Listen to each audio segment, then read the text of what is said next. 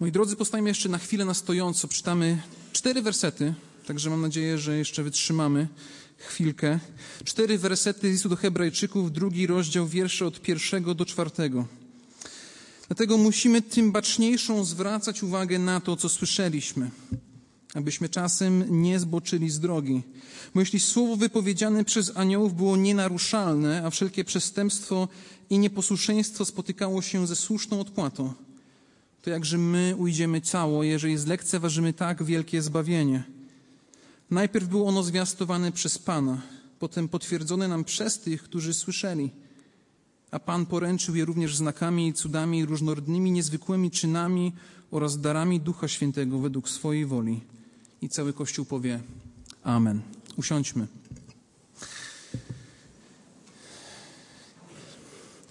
Jest to kolejne kazanie z listu do Hebrajczyków, kolejne kazanie serii, e, które właśnie rozszerza nam i przybliża nam znaczenie tego, co chce nam przekazać listu do, e, autor, autor listu do Hebrajczyków, a co w szczególności Bóg chce powiedzieć do swojego ludu. I właśnie w dzisiejszym, dzisiejszego dnia mamy ten, ten werset, ale zanim przejdziemy do tego, na czym się ten werset skupia, chciałbym powiedzieć krótką historię o tym z czasów mojego dzieciństwa. E, gdy byłem dzieckiem, w wakacje jeździliśmy z rodzicami na plażę nad Morze Bałtyckie. Myślę, że to akurat wydarzenie, to doświadczenie nie jest czymś wyjątkowym e, dla nas wszystkich. Myślę, że e, wielu z nas kiedyś pojechało nad morze. Ja bardzo lubię morze, także to zawsze duża radość, kiedy można tam pojechać. Więc pojechaliśmy nad morze i często odwiedzaliśmy miejsca, które znajdowały się w tak zwanym otwartym morzu, czyli tam prawdopodobnie Władysławowo na zachód, tam gdzie nie ma Zatoki Gdańskiej, gdzie są silniejsze prądy morskie, gdzie wypływając na morze trzeba trochę uważać, bo jeżeli się wypływa, nawet tak rekreacyjnie, żeby pływać, to może się zdarzyć tak, że na chwilę jak się wypłynie, to się nie wejdzie z powrotem na plażę w miejscu, w którym się weszło. Czyli jeżeli się nie ma jakiegoś punktu, wobec którego mamy pewien odniesienia, punktu, który koryguje troszkę nasz kurs, to bardzo łatwo jest, jeżeli się zagapimy, gdzieś odpłynąć daleko i znaleźć się w zupełnie, w zupełnie innym miejscu. Więc miałem zawsze taką praktykę, że wybierać sobie miejsce, gdzie nasza rodzina się rozkładała na plaży, parawan, jakieś koce. I to był mój punkt. To było miejsce, w którym ja się patrzyłem, żeby w razie czego się nie zagubić wśród innych ludzi, wśród innych turystów. Ale był jeden taki dzień, gdy przestałem zwracać uwagę na to, gdzie się znajduję. Przestałem zwracać uwagę na to, gdzie są moi rodzice, i zabawa w wodzie była tak fajna, tak miło się pływało, woda była tak przyjemna, że nawet nie zwróciłem uwagi na to, jak bardzo oddaliłem się od moich rodziców do tego stopnia, że sam ich nawet nie widziałem. I w tym momencie pojawiło się w mojej myśli przerażenie, pojawiła się panika. I zdałem sobie sprawę, że popłynąłem za daleko. Szybko dopłynąłem do brzegu, w takim dużym biegu, biegłem przez całą plażę z takim przerażeniem i dobiegłem do, do miejsca, gdzie nasi, nasza rodzina się rozstawiła. Jak się okazało, inni też nie zwrócili uwagi na to, że odpłynąłem. Ale to pokazuje, jak bardzo e, dla nas istotne jest to, że powinniśmy zwracać uwagę. Szczególnie wtedy, kiedy możemy, możemy odpłynąć. I właśnie dzisiejszy fragment z Pisma Świętego o tym mówi. On mówi o tym, żebyśmy uważali, żebyśmy nie odpłynęli, żebyśmy nie zlekceważyli tego, co Bóg nam daje. Jest to pewne czyhające niebezpieczeństwo, które dotyczy każdego z nas, czyli pewnego stopniowego odpływania, stopniowego oddalania się wierze, stopniowego oddalania się od miłości naszego Pana Jezusa Chrystusa. C.S. Lewis w książce Listy Starego Diabła do Młodego, książce, która opisuje to, w jaki sposób kusić człowieka wierzącego, mówi tak. Stary diabeł mówi do młodego: Doprawdy najpewniejszą drogą do piekła jest droga stopniowa, łagodna, miękko usłana, bez nagłych zakrętów, bez kamieni milowych, bez drogowskazów. Stopniowo się odsuwamy, stopniowo zanika nasza wiara. Dlatego jako wierzący jesteśmy dzisiaj przez autora listu do Hebrajczyków wezwani do tego, żebyśmy bacznie uważali na swoje życie duchowe, abyśmy bacznie pilnowali tego, co stało nam przekazane. Jesteśmy wezwani do tego, żeby nie lekceważyć zbawienia, jakie mamy w naszym Panu Jezusie Chrystusie. Jesteśmy zarówno tak jak Ty i ja wezwani do tego, żeby nie lekceważyć zbawienia, jakie jest nam oferowane. Najcudowniejsze zbawienie na świecie. Nie ma lepszego zbawienia, nie ma innego zbawienia, a jednak i tak dzisiaj ludzie lekceważą ten przekaz. Więc zwróćmy uwagę na to, jak tutaj to zostaje nam wyjaśnione. Wiersz drugi mówi, dlatego musimy tym baczniejszą zwracać uwagę na to, co słyszeliśmy, abyśmy czasem nie zboczyli z toru. A tutaj mam przekład dosłowny, który mówi w wierszu pierwszym, aby czasem nas nie zniosło z kursu. Bo to słowo w języku greckim, które tu się pojawia, właśnie dotyczy okrętu, który nie potrafi się utrzymać na wodzie. Mówi o okręcie, który nie jest w stanie się utrzymać, który nie jest zakotwiczony, więc kiedy pojawiają się prądy morskie, to nie jest w stanie dopłynąć do brzegu, nie jest w stanie dopłynąć do portu, więc jest znoszony, jest znoszony. Abyśmy, mamy uważać na to, abyśmy nie zboczyli z drogi, aby nas woda nie zniosła w różne miejsca. I werset pierwszy wiąże ten nasz fragment, ten, który teraz czytamy, z tym, co było na poprzednich dwóch kazaniach. Na poprzednim, poprzednich dwóch kazaniach, kiedy mówiliśmy o cudowności naszego Pana Jezusa Chrystusa, kiedy dowiedzieliśmy się o tym, że On jest Stwórcą, że jest większy od proroków, że jest większy od aniołów, że to On podtrzymuje świat w swojej dłoni, że to On oczyszcza z grzechów, że to On jest Bogiem i jest godny naszej wszelkiej chwały i naszej czci. I to słowo dlatego w pierwszym wierszu łączy te prawdy teologiczne z pewnym praktycznym zastosowaniem. Jeżeli pamiętacie z pierwszego kazania, to tutaj jest to pewne kazanie, które jest tak naprawdę napisane w liście do Hebrajczyków. Jest to teologia połączona z praktyką. Jest to nie tylko filozofowanie, ale realne, praktyczne przełożenie na nasze życie duchowe. Innymi słowy, nasza duchowa praktyka musi mieć teologiczne podłoże, ponieważ kiedykolwiek coś robimy w naszym życiu, cokolwiek byśmy nie robili, to, co robimy, w jaki sposób to robimy, ma pewne podłoża, ma pewne założenia, według których postępujemy. Mamy pewne przekonania. I te przekonania zostały nam już przedstawione. I teraz w bardzo pastoralny sposób przechodzimy do implikacji, do zastosowania, do wniosków płynących z przesłania Bożego Słowa. I czym są te wnioski? Do czego nas autor listu do Hebrajczyków będzie zachęcał? Mianowicie, że skoro Chrystus jest lepszy, skoro Chrystus jest najcudowniejszy, to powinniśmy na poważnie traktować Jego Słowo. Powinniśmy poważnie traktować zbawienie, które On zapewnia, żebyśmy tego po prostu nie zaniedbywali. Żebyśmy nie zaniedbywali tego, co zostało nam ofiarowane. Skoro mamy tak wspaniałe zbawienie, skoro mamy tak wspaniałe rzeczy, które Chrystus nam w samym sobie zaoferował, to teraz my nie lekceważmy tego poprzez swoje życie, czy też poprzez odrzucanie tego, co nam zaoferował. I gdybym zadał pytanie tutaj, co trzeba zrobić, żeby ogród zarósł chwastami, to nie trzeba być ogrodnikiem, żeby stwierdzić, że jeżeli ogród ma zarosnąć chwastami, to tak naprawdę nie trzeba robić nic. I jak się nie pieli, jak się nie wyrywa chwastów, to za jakiś czas potrafią jeszcze więcej, jeszcze więcej się ich potrafi pojawić. Ale to nawet nie tylko jak się pieli i się je wyrywa, one i tak się pojawiają. Używa się z lepszej gleby, wykorzystuje się lepsze jakieś pestycydy. Używamy różnych rzeczy, żeby pozbywać się chwastów, bo jeżeli tylko na chwilę przestaniemy się tym zajmować, to wtedy potrafimy zarosnąć, a nie będą rosły rośliny, na których nam zależy. Ja nie mam cierpliwości do ogrodów, więc e, cieszę się, że mieszkam w mieście. Natomiast e, można powiedzieć, że jest to nieskończona bitwa. Jest to coś, co należy robić wciąż i wciąż, i to jest podobnie z naszym życiem duchowym. Mija krótki czas, a rzeczy, z którymi żeśmy sobie w życiu duchowym poradzili, potrafią wrócić z dwojoną siłą. Potrafią wrócić te rzeczy, które myśleliśmy, że już żeśmy pokonali. Może jakiś grzech, z którym walczyliśmy i mieliśmy odnieść się zwycięstwo, a potem z jakiegoś powodu jakaś nieuwaga, coś odpuszczamy w naszym życiu duchowym i nagle coś się znowu pojawia. Nasza ciągła walka z grzechem jest z tym związana. Każdy chrześcijanin, nawet jeżeli ma odnowioną naturę, posiada w sobie zalążek swojej starej natury. Posiada w sobie zalążek tego, co zostaje przemieniane i stopniowo uświęcane, i coraz bardziej w naszym życiu, naszym myśleniu, naszym postępowaniu przypominamy naszego Pana Jezusa Chrystusa. ale równocześnie zadaniem człowieka wierzącego jest umartwianie tego grzechu.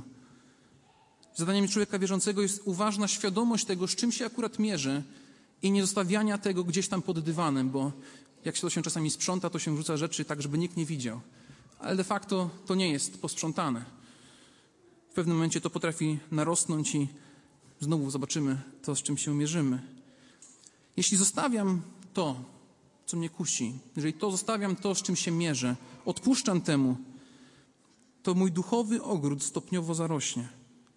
Mój duchowy ogród stopniowo wzrośnie. Jak wygląda Twój duchowy ogród dzisiaj? Czy zarasta chwastami, czy zarasta grzechem, zarasta złymi myślami? I teraz bardzo ważna rzecz jest taka, że zaniedbywanie życia duchowego i takie zarastanie nie następuje z nienacka. Nie następuje z dnia na noc, że idziemy spać i nagle mamy następnego poranka zarośnięty ogród. To nie dzieje się tak od sobie. To jest raczej stopniowe. To jest coś, na co sobie pozwalamy, odpuszczamy i widzimy, że jest to pewien proces, który nie zawsze może być od razu zauważalny. Mówimy, a to tam parę takich krzaczków, to tam w sumie nic takiego, potem coś tam jeszcze innego się pojawia i z czasem coraz więcej i więcej tego się pojawia. Gotowanie żaby polega na stopniowym podgrzewaniu wody, albo tak kiedyś uważano, ponieważ uznawano, że metoda działa, ponieważ żaba przyzwyczaja się do nowego otoczenia. Przyzwyczaja się do nowych warunków, aż do momentu, gdy woda osiąga taką temperaturę, kiedy zostaje ugotowana. Myślę, że to jest znany obraz, historia dosyć znana, aczkolwiek ktoś ostatnio stwierdził, że zostało to obalone, więc tak mówię o tym, żeby nie było to, że używam jakiegoś fałszywego obrazu, ale myślę, że metafora jest dobrą metaforą, tak czy inaczej że wskazuje ona na to, że czasem my też się do pewnych rzeczy przyzwyczajamy. Przyzwyczajamy się do nowych warunków naszego duchowego życia. Grzech, który być może wcześniej nas obrzydzał, który nas martwił, który mieliśmy świadomość, że musimy coś z nim zrobić, teraz nagle nie staje się taki zły. Staje się taki normalny, taki do zaakceptowania. Być może nawet próbujemy to sobie jakoś tłumaczyć. No w sumie to nie jestem gorszy od innych. Przecież są ludzie, którzy postępują o wiele gorzej ode mnie. W zasadzie ze mną nie jest aż tak źle. Następnie zauważasz, że w Twoim życiu Twoja miłość do Boga się ochładza. I zamiast kochać Boga z całej siły, z całej myśli, z całego serca, pojawiają się takie myśli, a może jednak, może jednak dzisiaj do kościoła nie pójdę. Może dzisiaj nie spędzę czasu z innymi wierzącymi, może jednak nie otworzę Bożego Słowa, może jednak nie spędzę czasu w modlitwie i zauważasz, stopniową degradację swojego życia duchowego. Zaczynasz się zastanawiać nad tym, czy jest sens na spotkania z innymi wierzącymi. Może się krzywisz, szukasz wymówek do tego, żeby już na nie nie przychodzić. I ponownie staramy się sobie to tłumaczyć, mówiąc, przecież każdy ma gorszy dzień. Każdy ma gorszy czas duchowo i to jest prawda. W naszym życiu duchowym potrafią być trudniejsze chwile. Ale mówię o chwilach, o pewnych okresach, ponieważ nie może się to stać rzeczą stałą. Nie może stać się to rzeczą, do której się przyzwyczajamy i stwierdzamy, że to jest norma, według której mamy postępować. Ponieważ jeżeli to się dzieje, jeżeli tego momentu się dopuszczamy, to z każdym kolejnym krokiem coraz bardziej się pogrążamy duchowo, aż jesteśmy w stanie doprowadzić siebie do stanu tak zwanego praktycznego ateizmu. Stanu praktycznego ateizmu. I czym jest stan praktycznego ateizmu? Zapytacie. Praktyczny ateizm to jest ateizm człowieka, który wyznaje, że wierzy w Boga, ale swoim postępowaniem zaprzecza Jego istnieniu. Jest to życie człowieka, dla którego akurat jest to bez różnicy, czy Bóg jest, czy Go nie ma. To, że ktoś mówi, że wierzy w Boga, wcale nie musi oznaczać, że wierzy w Boga. Dlaczego? Ponieważ jeżeli wierzymy w Boga, to nasze życie będzie na to wskazywało. Nasze postępowanie, nasze myśli, nasze serca, nasze pragnienia będą chciały tego Boga, którego wierzymy, którego kochamy, chciałyby go poznawać coraz bardziej i bardziej każdego dnia. Jeżeli nie pilnujemy siebie, nie korygujemy swojego kursu, to możemy wpaść w pułapkę lekceważenia zbawienia poprzez życie, które nie oddaje Bogu chwały. W pierwszym liście do Koryntian, 10 rozdziale, wierszu 12 jest napisane: A kto mniema, że stoi, niech baczy, aby nie upadł. A kto mniema, że stoi, niech baczy, aby nie upadł. Bywają takie momenty, kiedy myślimy, że już w życiu duchowym osiągnęliśmy wszystko. Że już mamy na tyle dobrą dojrzałość duchową, że już nie musimy zwracać uwagi na to, w którym miejscu jesteśmy. Nie musimy się pilnować. Natomiast zadanie, jakie stoi przed człowiekiem wierzącym, jest proste. Ufne podążanie w posłuszeństwie za Chrystusem. Mamy tego pilnować, przy tym nie uciekać. I nie możemy myśleć, że już osiągnęliśmy to, co powinniśmy osiągnąć, ale wciąż weryfikować i zabiegać o to, co jest do poprawy. Tu w tym fragmencie listu do Hebrajczyków pojawia się pewien cytat ukryty z przypowieści Salomona trzeciego rozdziału. Synu mój, zachowaj przezorność i roztropność i nie spuść ich z oczu, a będą one życiem Twojej duszy i ozdobą Twojej szyi. Jest to pewna mądrość ponadczasowa. Jeżeli siebie pilnujemy, jesteśmy roztropni, jeżeli chodzi o swoje życie duchowe, to zachowamy to życie duchowe. Innymi słowy, zwracaj uwagę na zbawienie i nie zaniedbuj tego, co Ci Bóg podarował. To wezwanie, które tu się pojawia, to jest jedno z wielu przestróg w liście do Hebrajczyków, które właśnie przestrzega ludzi wierzących przed tym, żeby nie odstępować od Boga. I to wezwanie, które tu się pojawia, napomnienie, które tu się pojawia, będzie zupełnie inaczej rozumiane przez prawdziwego człowieka wierzącego, a tego, który tylko się przyzwyczaił do jakiejś chrześcijańskiej kultury. Tego, który może chodzi do kościoła, ale de facto nic to dla niego nie znaczy. Pismo Święte jasno stwierdza, że człowiek wierzący, który zaufał Chrystusowi, nie może być wyrwany z Bożej miłości. List Rzymian mówi o tym, ale w tym wszystkim zwyciężamy przez tego, który nas umiłował. Albowiem jestem tego pewien, że ani śmierć, ani życie, ani aniołowie, ani potęgi niebieskie, ani teraźniejszość, ani przyszłość, ani moce, ani wysokość, ani głębokość, ani żadne inne stworzenie nie zdoła nas odłączyć od miłości Bożej, która jest w Chrystusie Jezusie, Panu naszym. Nic nas, jeżeli ktoś prawdziwie zaufał Chrystusowi, jest Bożym dzieckiem, nic nie jest w stanie go odłączyć od miłości Bożej. To właśnie w tym się przejawia pewność zbawienia, że Bóg tych, którzy do Niego należą, będzie wspierał i wzmacniał aż do końca. I kiedy będą te trudniejsze okresy, trudniejsze momenty życia duchowego, to słysząc takie napomnienie, będzie inna reakcja. Będzie inne nastawienie do mojego życia. Jakie to jest nastawienie? Prawdziwy chrześcijanin będzie tym, który jest gotów przyjąć korektę. Czytając taki fragment, mówi: Dobrze, faktycznie muszę zadbać o moje życie duchowe. Muszę zadbać o to, co Pan Bóg mi powierzył. Widzę niedociągnięcia w tym, co się dzieje. Nie jest obojętny na te fragmenty, nie jest obojętny na przesłanie Bożego Słowa. Zna swoje braki i wie, że dzisiaj jest dzień, w którym może prosić Boga o przebaczenie. Być może właśnie dzisiaj Twoje sumienie jest poruszane przez Boże Słowo do tego, żeby nie zaniedbywać swojego życia duchowego, do tego, żeby nie lekceważyć zbawienia oferowanego przez Chrystusa. Jeśli tak się dzieje, można powiedzieć, że jest to bardzo dobry znak. Natomiast fałszywy wierzący, ten, który udaje, temu, któremu się udaje przetrwać w pewnej kulturze, będzie całkowicie obojętny na to, jak wygląda jego życie duchowe. Będzie mu całkowicie obojętne, w jakie grzechy wpada, jak zmienia mu się moralność. Będzie mu całkowicie obojętne to, jak jego postępowanie wpływa na innych wierzących. Będzie cynizm, będzie smutek i nie będzie w ogóle takiego przekonania o tym, że to, co duchowe w moim życiu ma istotne znaczenie. Jeśli być może to jest stan Twojego życia duchowego, Twojej duszy, to być może w sposób niezauważony doprowadziłeś siebie do stanu praktycznego ateizmu. I dzisiaj jest dzień, żeby pokutować i prosić o przebaczenie naszego Ojca. Natomiast nasze życie to nie jest jedyna rzecz, w jaki sposób możemy lekceważyć przesłanie Boga. Zwróćmy uwagę na wiersz od drugiego do czwartego. To jest drugi punkt tego kazania. Bo jeśli słowo powiedziane przez aniołów było nienaruszalne, a wszelkie przestępstwo i nieposłuszeństwie spotkało się ze słuszną odpłatą, to jakże my ujdziemy cało, jeżeli zlekceważymy tak wielkie zbawienie. Najpierw było ono zwiastowane przez Pana, potem potwierdzone przez tych, którzy słyszeli, a Bóg poręczył je również znakami i cudami i różnorodnymi niezwykłymi czynami oraz darami Ducha Świętego według swojej woli. Autor listu do Hebrajczyków przekonuje nas o wyższości przesłania Chrystusa. Że Bóg mówił przez proroków, ale ostatnimi czasy przymówił przez swojego Syna. Teraz nad przekazem jest to również istotne od aniołów. To, co mówił Chrystus, to, kim był Chrystus, jest ważniejszym przekazem niż nawet to, co przekazywali aniołowie. I skoro za czasów przymierza zawiązanego z Izraelem, przymierza, które było przymierzem pewnym ob, ob, obłożonym błogosławieństwami i przekleństwami ze względu na posłuszeństwo tego, tego przymierza, i skoro ci, którzy temu przymierzu nie byli posłuszni i byli karani zgodnie z wolą Bożą, zgodnie z tym, co Bóg zapowiadał, to jeżeli Bóg był wierny swojemu słowu wtedy, Skoro był wierny temu, co zapowiadał wtedy, to o ileż bardziej przy lepszym przymierzu, przy lepszym zbawieniu będzie wierny teraz. I skoro ostrzega nas przed pewnymi rzeczami, to na pewno się one wydarzą.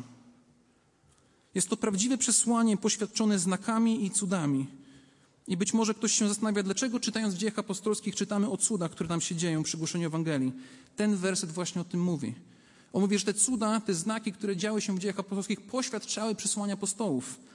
W dziejach 2:22 jest napisane: Mężowie izraelscy, posłuchajcie tych słów.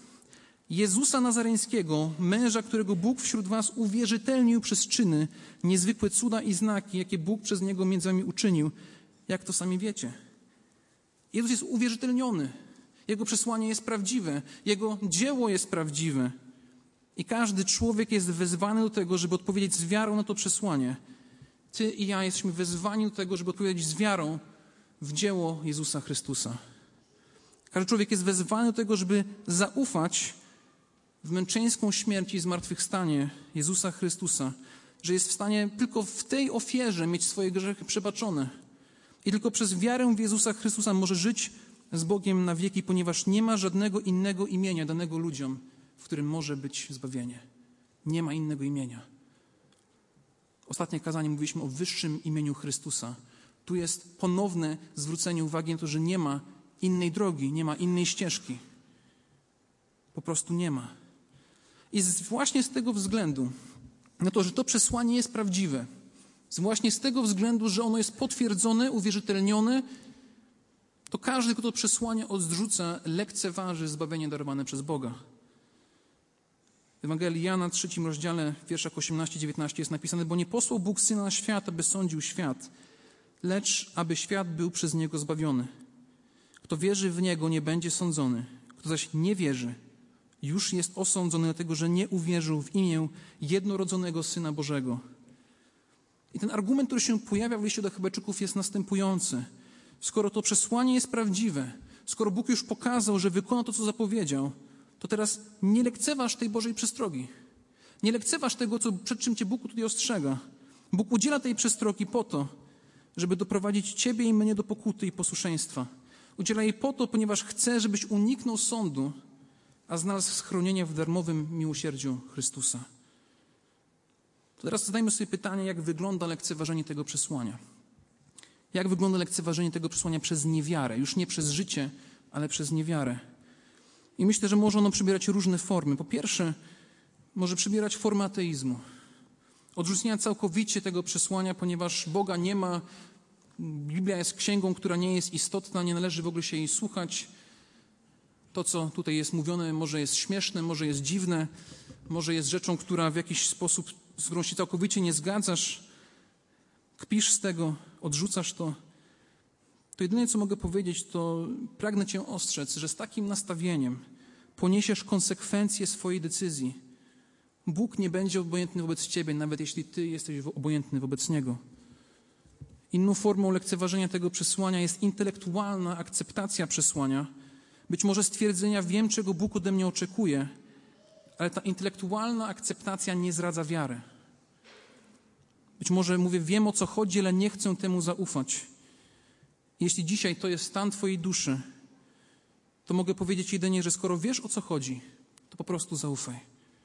Podejmij się kroku wiary i zobacz, jak cudowne zbawienie możesz przyjąć, ale równocześnie miej świadomość tego, że jeżeli to odrzucisz, to będą czekały Cię wieczne konsekwencje. Bóg będzie wierny swojemu słowu, będzie wierny temu, co zapowiedział. Możemy również lekceważyć to przesłanie przez różne depresyjne, duchowe myśli.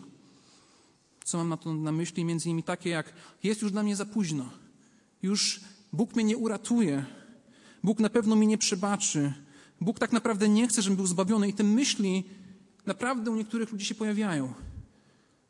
Często wynikają one z różnych trudnych sytuacji życiowych, rzeczy, które gdzieś się pojawiły i nagle stwierdzam, że być może Bóg tak naprawdę nie chce, żebym do Niego przyszedł.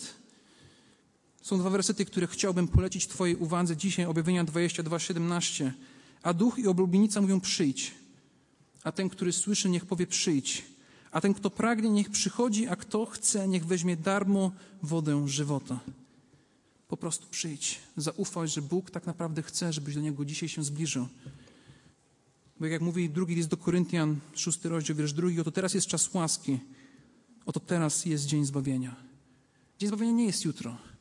Czekałeś już wystarczająco długo. Czekałeś już tyle czasu, to dzisiaj zbliż się do Pana, który wzywa Cię dzisiaj i przyjmie Cię serdecznymi ramionami. Przyjmie Cię w swoje objęcie i powie: Ty jesteś moim dzieckiem. I chcę, żebyś Ty był ze mną. Nie daj się oszukać tym myślom, tylko wiesz. Moi drodzy, lekceważenie zbawienia danego nam przez Boga, lekceważenie dane nam przez Boga potrafi być niepozorne, potrafi zacząć się niepozornie. Być może jako student przyjeżdżasz do dużego miasta, nie masz w nim znajomych, i nagle ilość obowiązków cię przytłacza, że stwierdzasz, że jednak chodzenie do kościoła jest trochę marnowaniem tego czasu. Odpuszczasz poznawanie nowych wierzących, odpuszczasz czytanie pisma na rzecz robienia sprawozdań, pisanie różnych prac i nawet nie zauważasz, w którym momencie twoje życie duchowe staje się tak daleko zagubione, że ponownie warto pilnować naszych ścieżek. Być może tworzyły się nowe możliwości w pracy, ale wymagają ciebie z dużej ilości czasu. Czasu, który sprawia, że nie masz czasu dla swojej rodziny, czasu, który sprawia, że nie masz czasu dla kościoła, czasu, który sprawia, że nie masz czasu dla Boga. I ponownie odpuszczasz sobie te rzeczy, mówisz: To jest dobra okazja, to jest coś dobrego dla mnie, więc chcę z tego skorzystać, ale z czasem, tak jak ten student, zauważasz, jak Twoje życie duchowe zaczyna podupadać. Złap kurs na Chrystusa. Odpowiedzią jest uważne czuwanie, pilnowanie siebie, nieodpuszczanie wtedy, gdy odpuszczanie jest proste, gdy jest łatwiejszą ścieżką, którą możemy podążyć. Jeżeli nie będziemy uważać, możemy się zagalopować za daleko. Naszym odpowiedzią jest ponowne spojrzenie na cudowność Chrystusa. Na to, kim On jest, co dla nas uczynił. Jest to podobny zachwyt Jego osobą i chęć głębszego poznawania Go zarówno w tym wymiarze teologicznym, jak i tym praktycznym. Tak, żeby moje życie oddawało Bogu chwałę. Życie chrześcijańskie nie dzieli się na sakrum i profanu.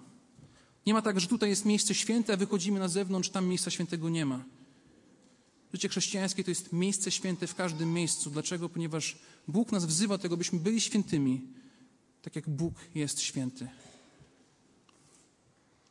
A jeżeli w ogóle nie zaufałem Chrystusowi, jeżeli w ogóle nie uwierzyłem na w przestrogę, albo nie, nie odpowiadam na przestrogę, którą Bóg kieruje dzisiaj w tym fragmencie do mnie, to odpowiedzią na tą przestrogę jest wiara. Jest wiara. Jest wiara w Syna. Jeżeli zaufam Synowi, nie będę podlegał sądowi Bożego, Bożemu. Bóg wielokrotnie to potwierdzał, że to, co się dzieje z tymi, którzy odrzucają i lekceważą zbawienie, że to się wydarzy. Podobnie Stary Testament. Stary Testament jest pewnym wzorem dla nas, pokazuje nam, co się wydarzy, jeżeli Bogu nie zaufamy. Przyjmij tą przestrogę dzisiaj i zaufaj Chrystusowi. I moją modlitwą i nadzieją jest to, że dzisiaj nie wyjdziesz z tej kaplicy z przeświadczeniem, że mogę dalej żyć tak, jak mi się podoba. Że nie wyjdziesz z tej kaplicy z przeświadczeniem tego, że mogę dalej odrzucać Boga, a Bóg może w pewnym momencie życia powie: Dobrze, przyjdź do mnie. Dzisiaj jest dzień zbawienia. Dzisiaj jest dzień łaski. Dzisiaj jest dzień, kiedy masz się zwrócić do Chrystusa. Nie lekceważ zbawienia, które nam oferuje Pan.